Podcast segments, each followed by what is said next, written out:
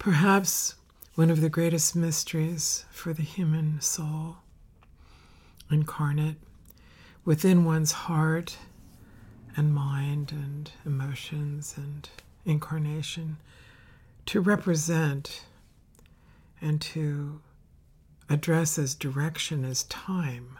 What time is it? Does anyone know the time?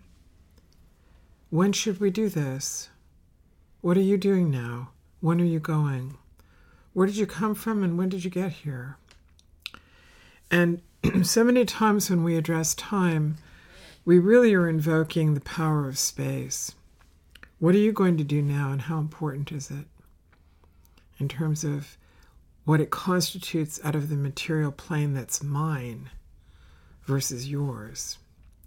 And we enter an argument, and the argument is about space.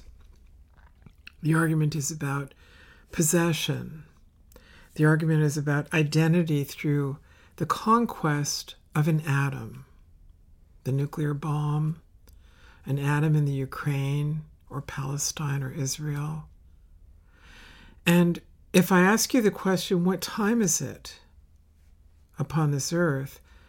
We, we begin to go toward the next breath, and we're not quite certain how to face time unless we know who we are and we so much identify that with what we possess or don't possess. I've utilized many times the stories, some of the stories, a handful of them, from my wonderful experiences with tribal peoples around our earth and the unsought glory of the love I have known being welcomed so intimately into the lives of beings who are human beings who live in different linguistic and cultural groups than those of my own incarnation. So, one of the stories I've told many times is of being in the Alaskan bush as a very young woman in my years of 19, 20, 21.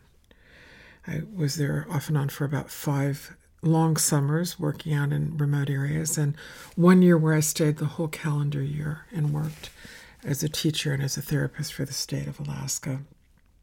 And the experiences were wondrous. They were like being newly born. I came from an elite college and a very wonderful family of origin into remote areas where I would be without running water or electricity and be carrying water in pails and taking a mookie or a sweat, living with an Eskimo family for the autumn hunt, or teaching children how to survive in the waters of the Yukon, where it was not in the language how at any time one could survive if one fell into water. Right? At no time in the history of the peoples of Alaska was there the wisdom accrued and passed on to one's children of at any moment that one could swim falling through the ice, in a stream, a pond, a lake, a river, heaven forbid the, the Bering Sea.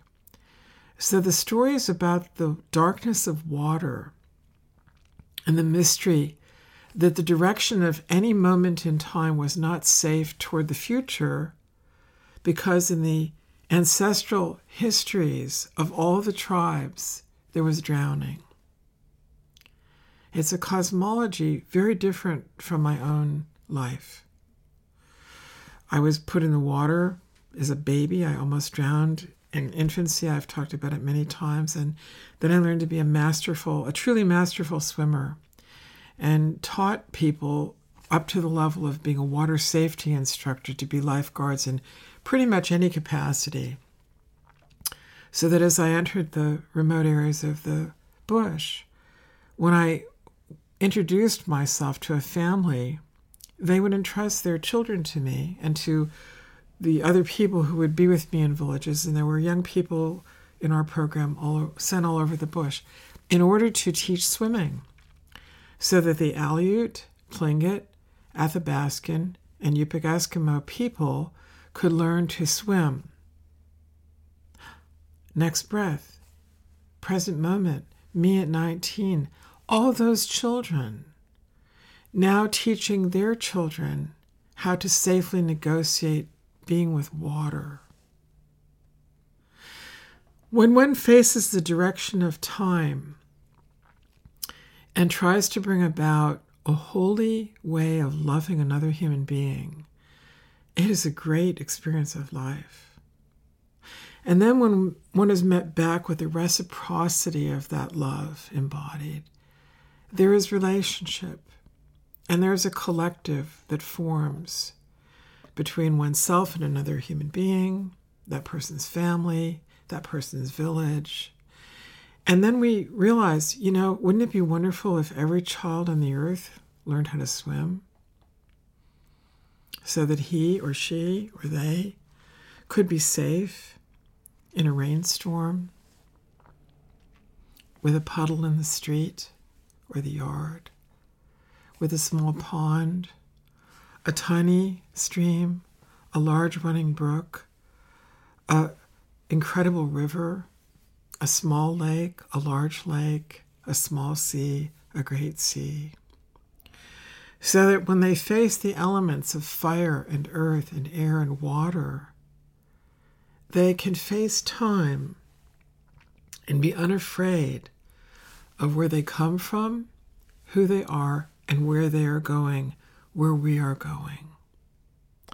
So I famously have told a story that uh, in the second summer I was there, I came to a village that I love very deeply called Nulato, on as the Yukon sort of turns at the far west down out toward the plains of the coast. It's several hundred miles in from the ocean, but it's a famous area that kind of slightly turns to the southwest. And people in that area know oh, we're leaving the upper Yukon area just below the Brooks Range, we're leaving the interior, and we're turning out toward Asia, toward the Pacific Ocean, toward the west, toward Siberia. It's a certain mood. And so there's an extraordinary feeling in the village. I, I simply have loved it there. There's no place I've loved more on the earth. And so when I arrived in the village, that very night, I've told this story many times, there was a knock on the door of where I was staying with two other people.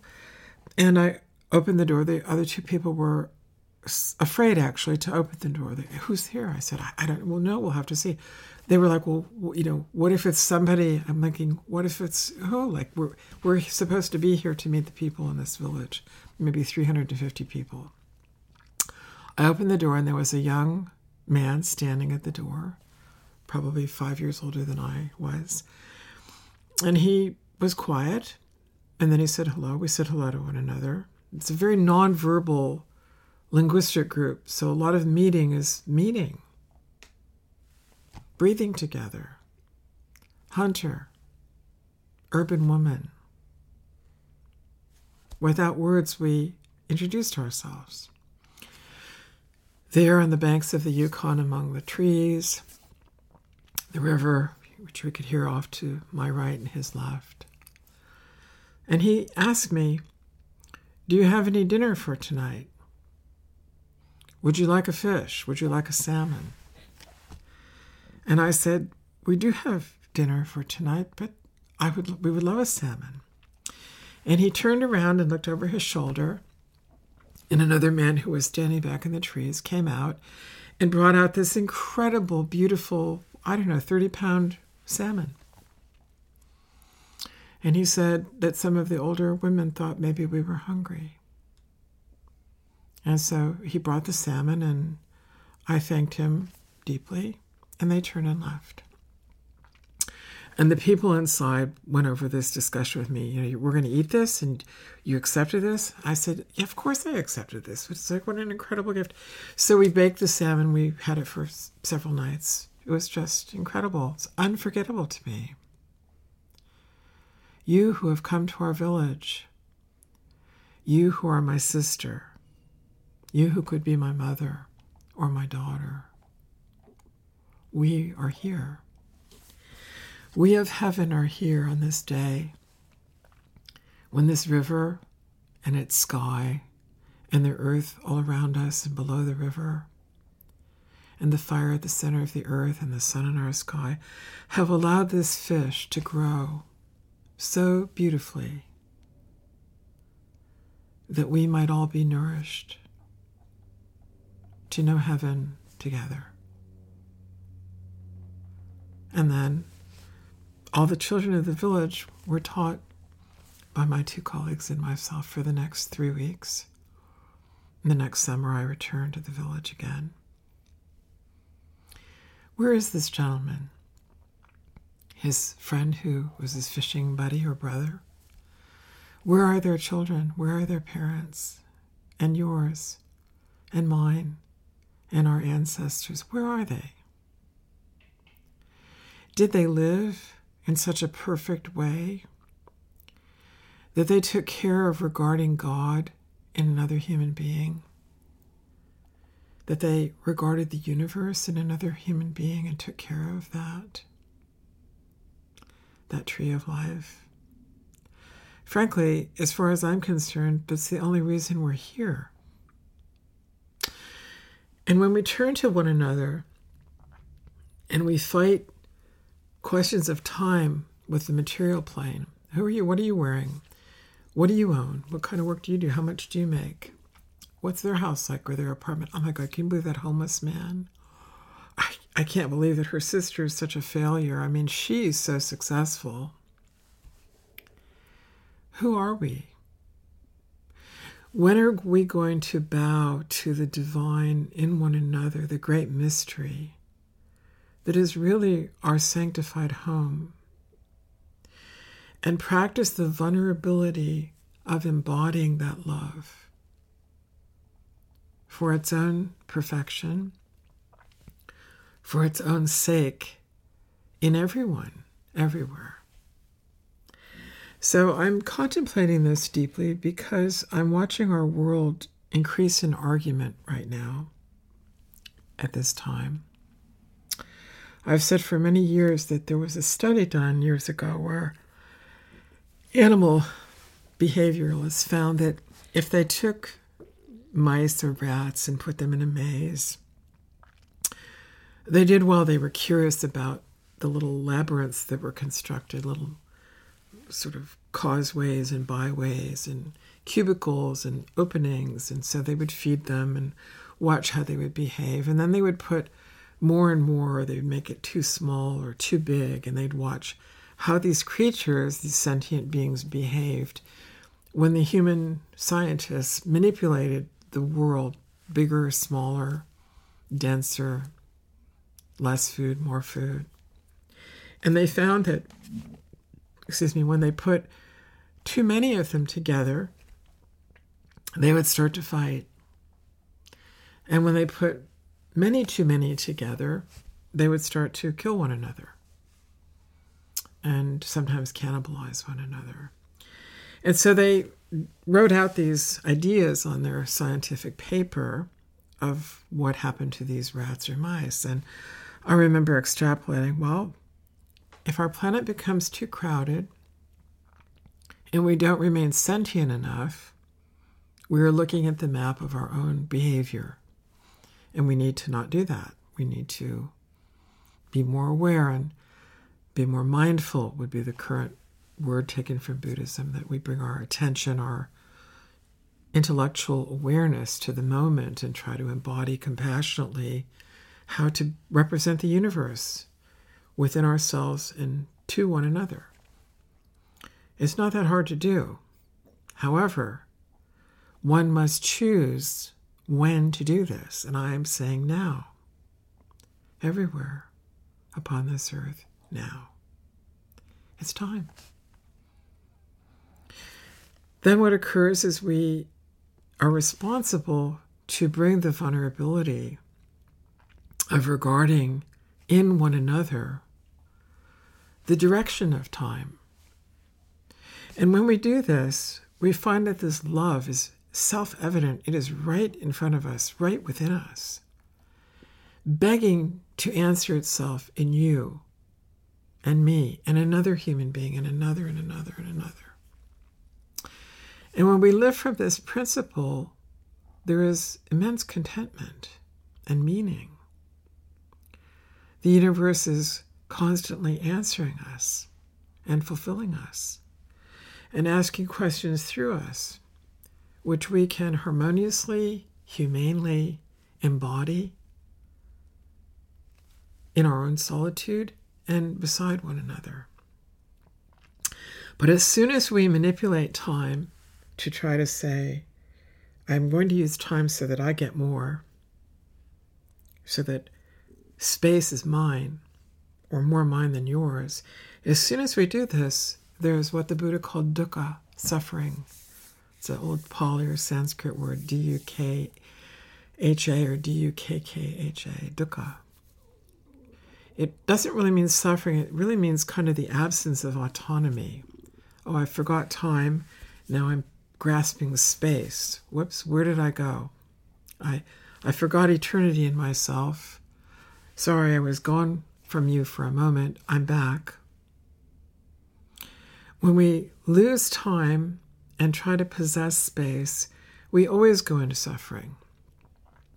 No handbag or chic pair of guy shoes or sophistication or grubbiness of a cool, you know, morbid shirt that shows the grunge pathos we come through and the music we love and how funky we are, or the sophistication we emulate.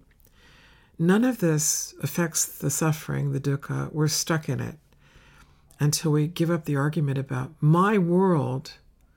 I'm pro Israel, I'm pro Palestinian. I go, you know, excuse me. Sorry. Who did we just kill in the Ukraine and Russia today?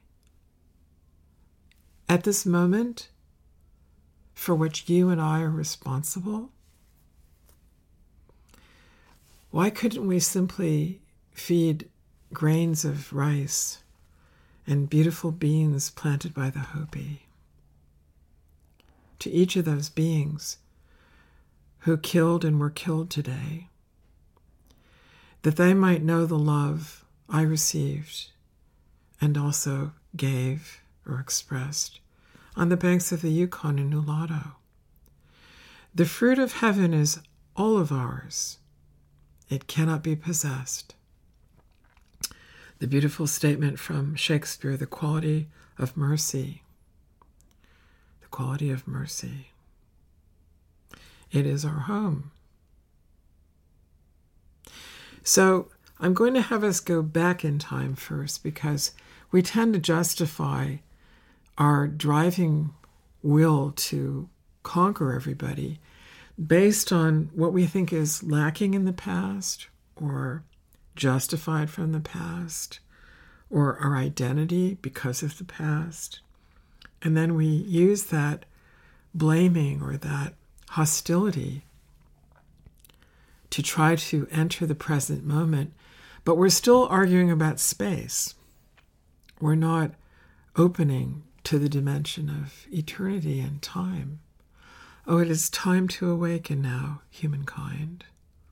The earth, she is crying to us. There are changes.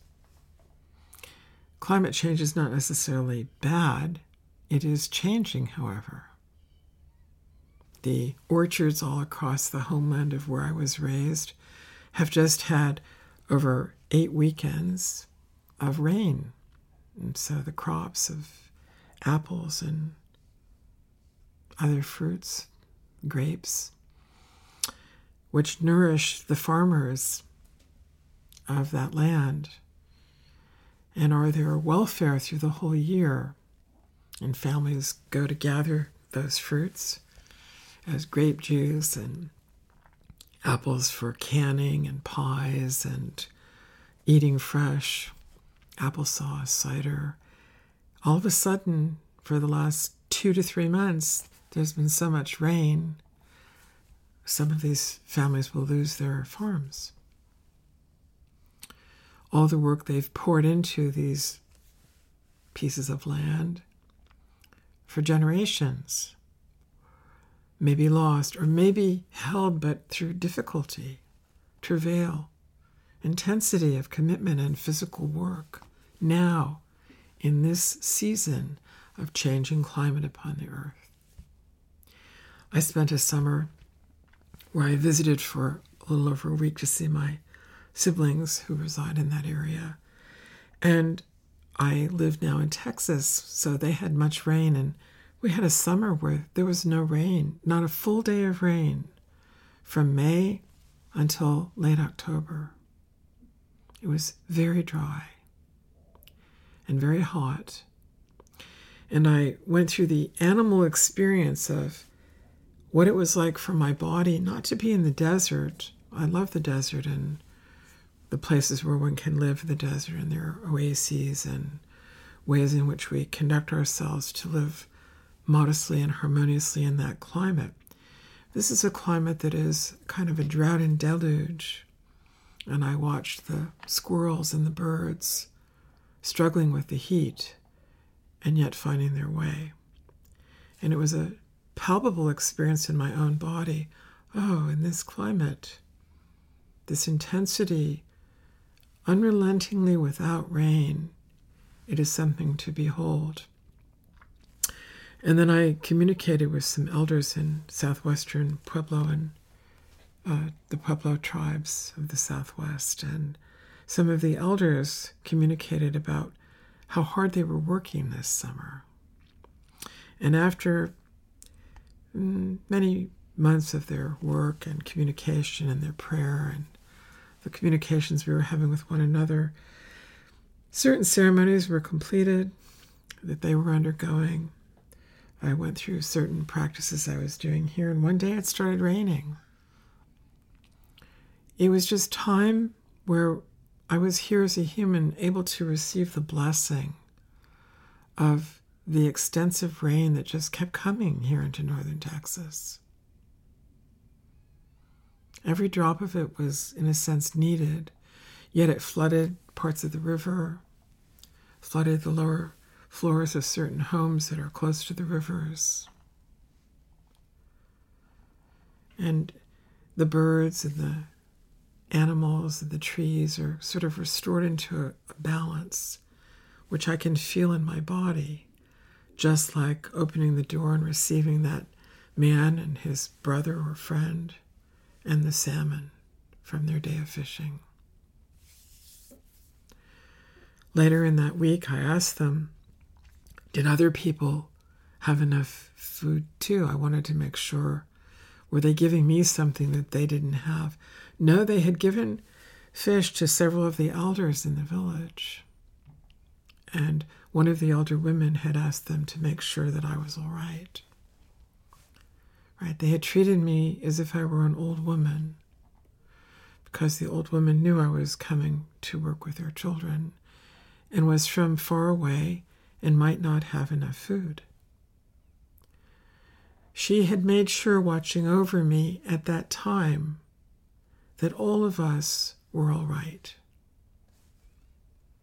As her grandchildren became vulnerable to entering the Yukon River beside me, where a man and his son and grandson had just drowned two to three weeks before. Right? We were meeting something mysterious and entrusting ourselves, the heaven within us, to one another. The way in which those men knew to attend heaven met the way in which I knew to attend heaven. None of us presumed to be perfect. As human beings, we were entering the next moment of time, doing our best, and letting the space be respectfully cared for. This is an extremely deep part of many tribal traditions that space belongs to heaven. The material plane is something sacred. There is a portion that is to be cared for, shepherded. But it does not really belong to you or me. It is our home so that we can know heaven through the home that is heaven everywhere. This is what a great medicine man or woman from many tribes would understand as part of their fluent vocabulary of life. So, I'm going to go back in time and set a course for us to be a bit ceremonial in this retreat.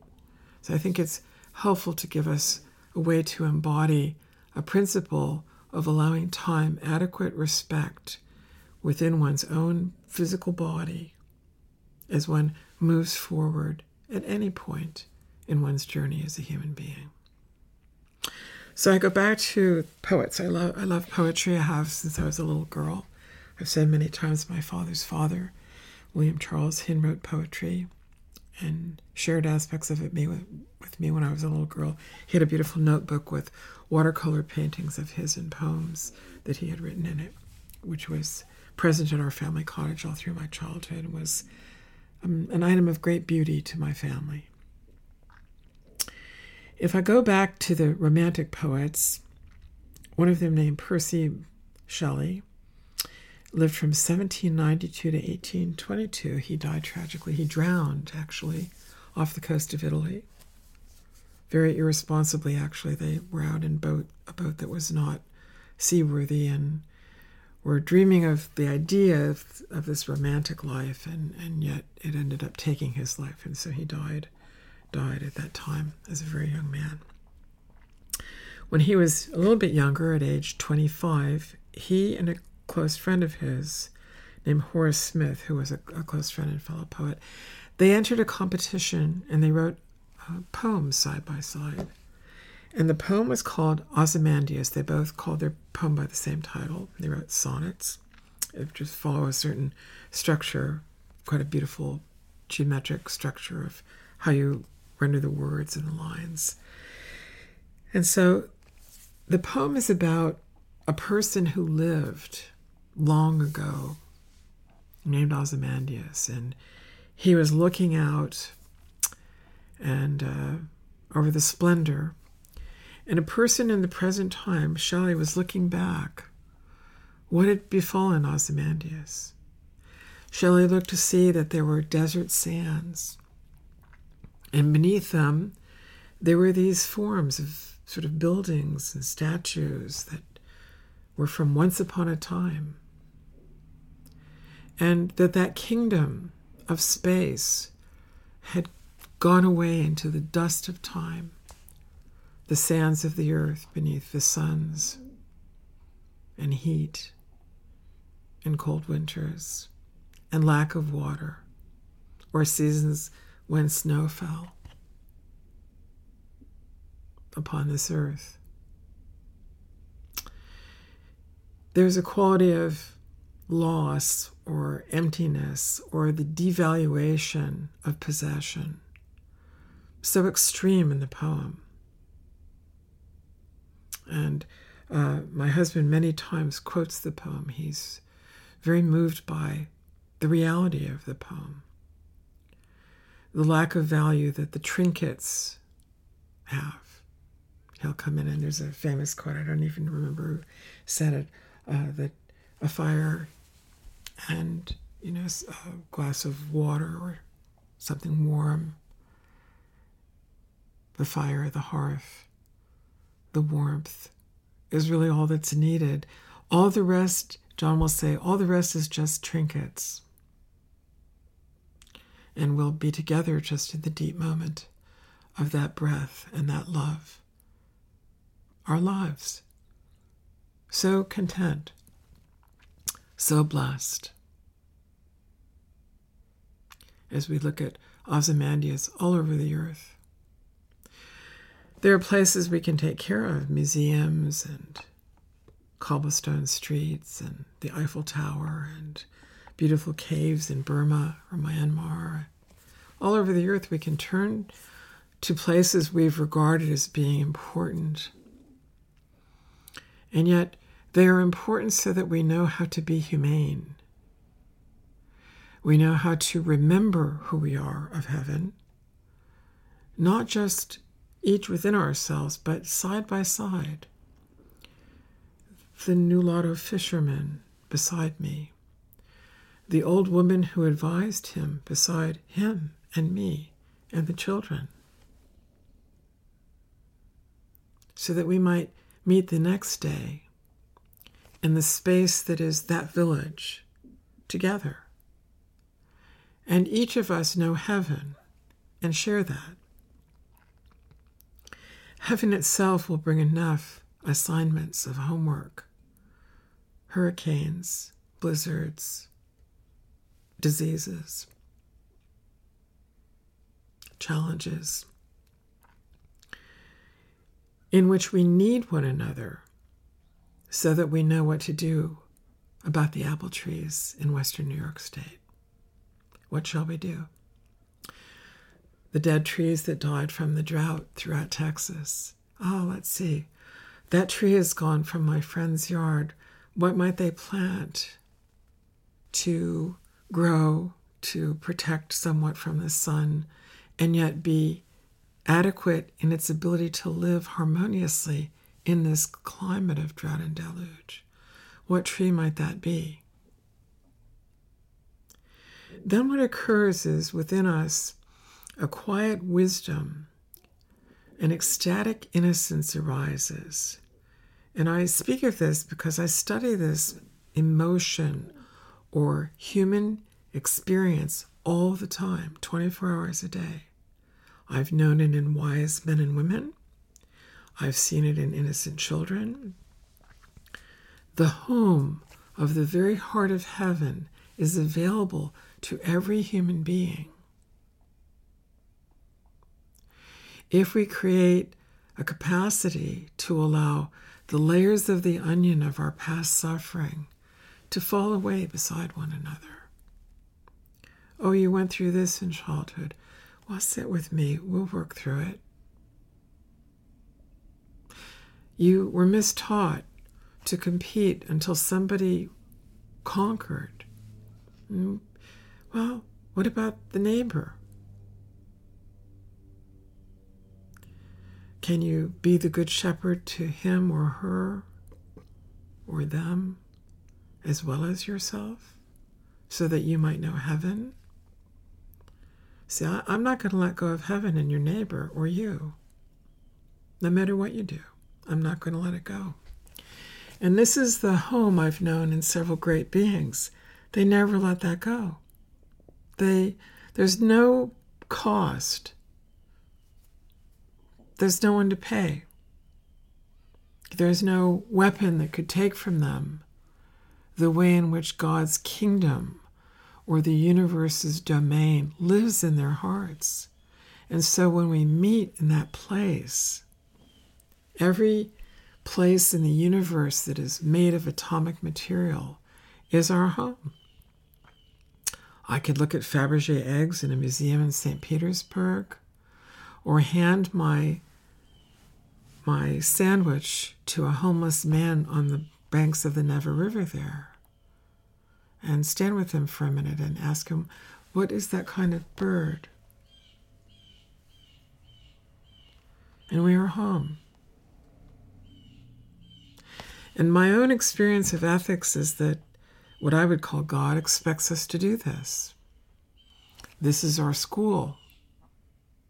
Why would we not embody being students of the only school we are conceived and born to study?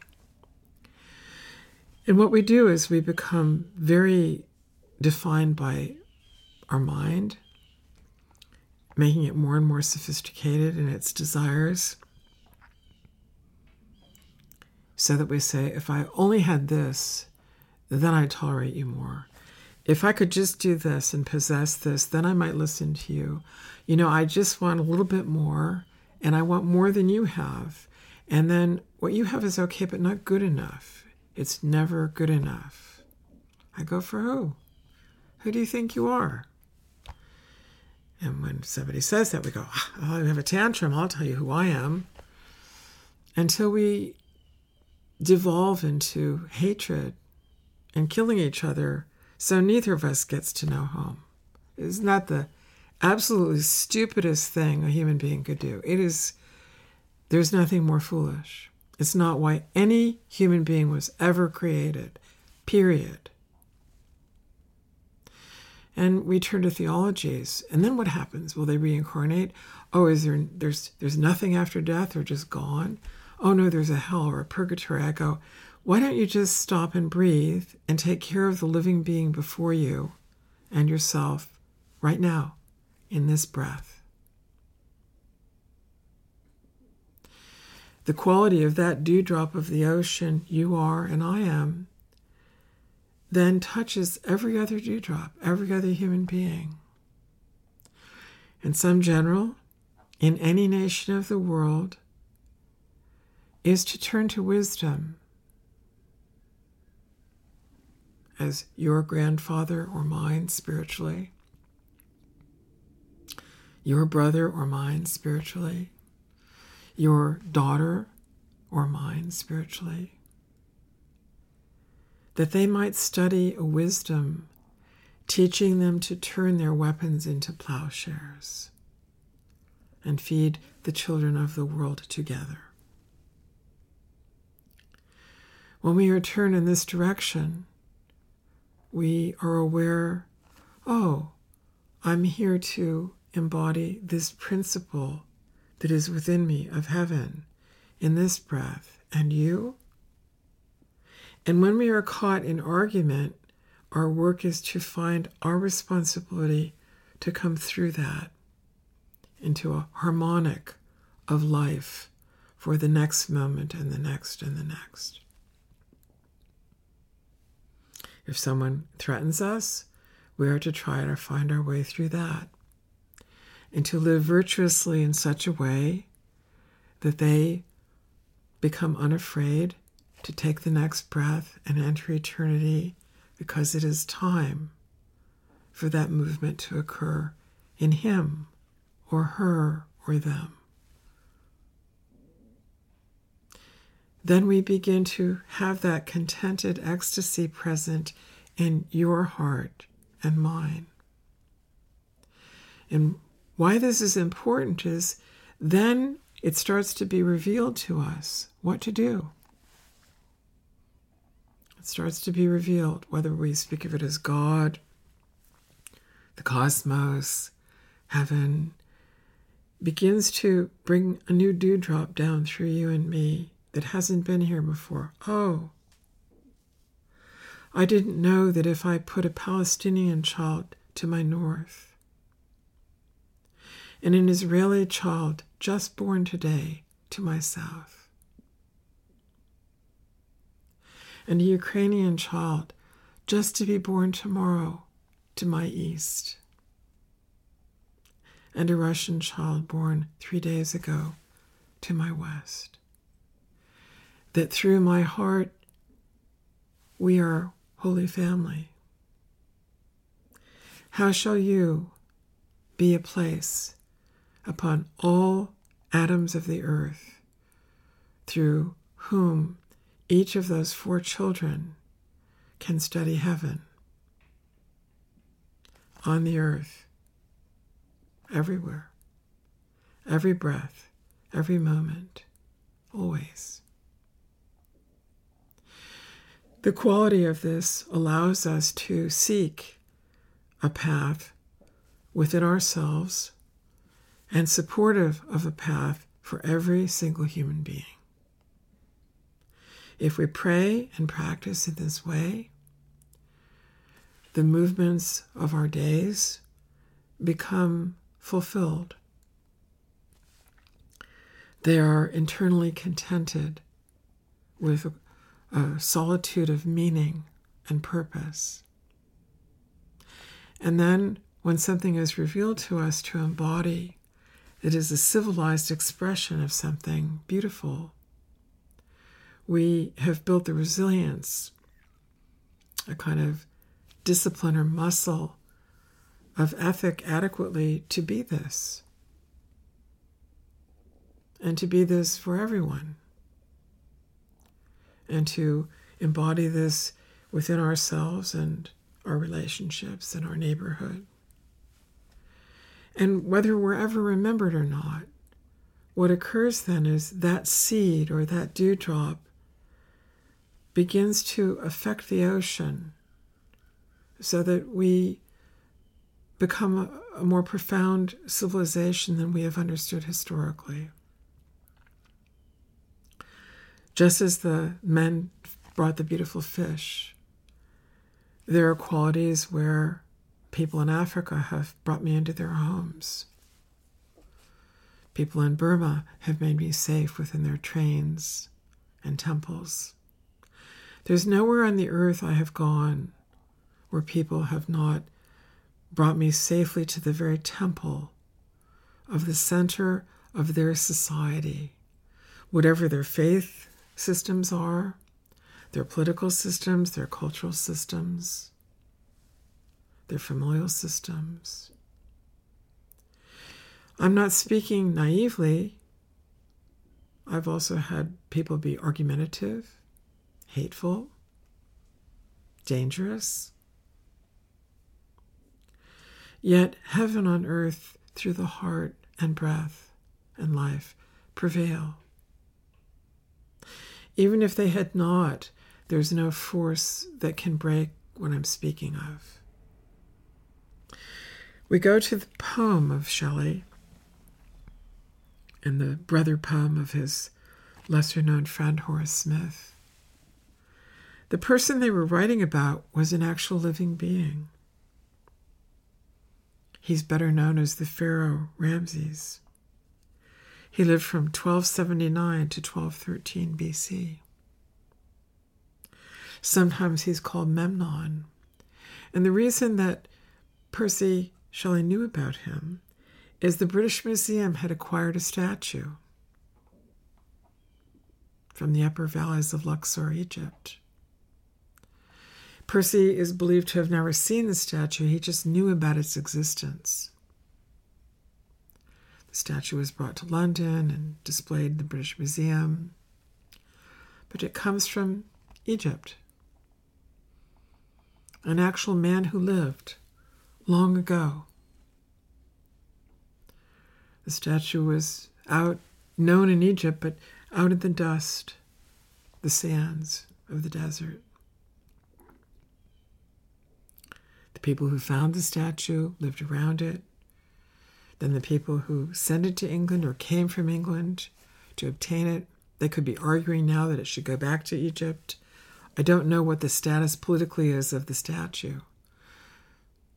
All the different people who've been in relationship to the stone, and just imagine the stonemason who carved the statue. Who was that person? Where are they now?